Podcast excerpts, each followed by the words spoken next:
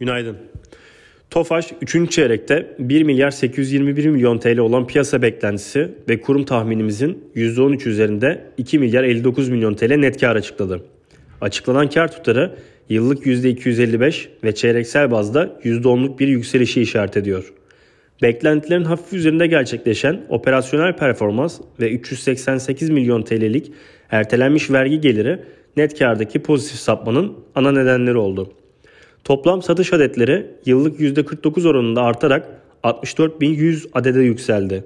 Buna ek olarak fiyat artışlarının ve TL'deki değer kaybının etkisiyle ciro yıllık %186 oranında artarak 16 milyar, 16 milyar TL seviyesine yükseldi. Yurt içi satışlardaki güçlü karlılık ve take or pay sözleşmeleri karlılığı korumaya devam etmekte.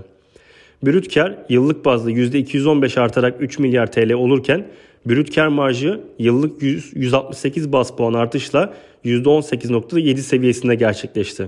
Faaliyet giderleri net satışlar oranı %4.2 oldu. Yurt içi satışlardaki yüksek karlılık ve ihracat sözleşmelerinin korumacı yapısı sayesinde FAVÖK yıllık %175 artarak 2.7 milyar TL'ye yükseldi. FAVÖK marjı ise yıllık bazda 70 bas puan azalışla %16.7 seviyesine gerçekleşti. TOFAŞ ikinci çeyrekte 3.2 milyar TL'lik temettü ödemesi yapmasına rağmen aynı dönemde var olan 1 milyar 750 milyon TL'lik net borcu 3. çeyrek itibariyle 810 milyon TL net nakde dönmüş durumda. Şirket nakit pozisyonda olduğu için net borç FAVÖK rasyosu anlamsız kalmakta. Şirket 2022 beklentilerinde ise beklentilerinde ise genel anlamda yukarı yönlü revizyona gitti. Şirket kendi projeksiyonları için sırasıyla yurt içi satış adet beklentisini 145-155 bin, üretim beklentisini ise 255 bin 275 bin seviyesine yükseldi. İhracat adet beklentisi 110-125 bin mertebesinden 115 bin 125 bin araca revize ederken yıl geneli için daha önce yapılması planlanan 80 milyon euro yatırım harcaması miktarını 50 milyon euroya düşürdü.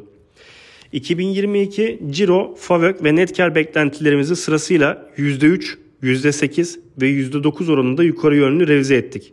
Bunun sonucunda hedef fiyatımızı sınırlı getiri potansiyeli taşıyan 114 lira 50 kuruş düzeyine yükselttik. Bir önceki hedef fiyatımız 104 TL idi.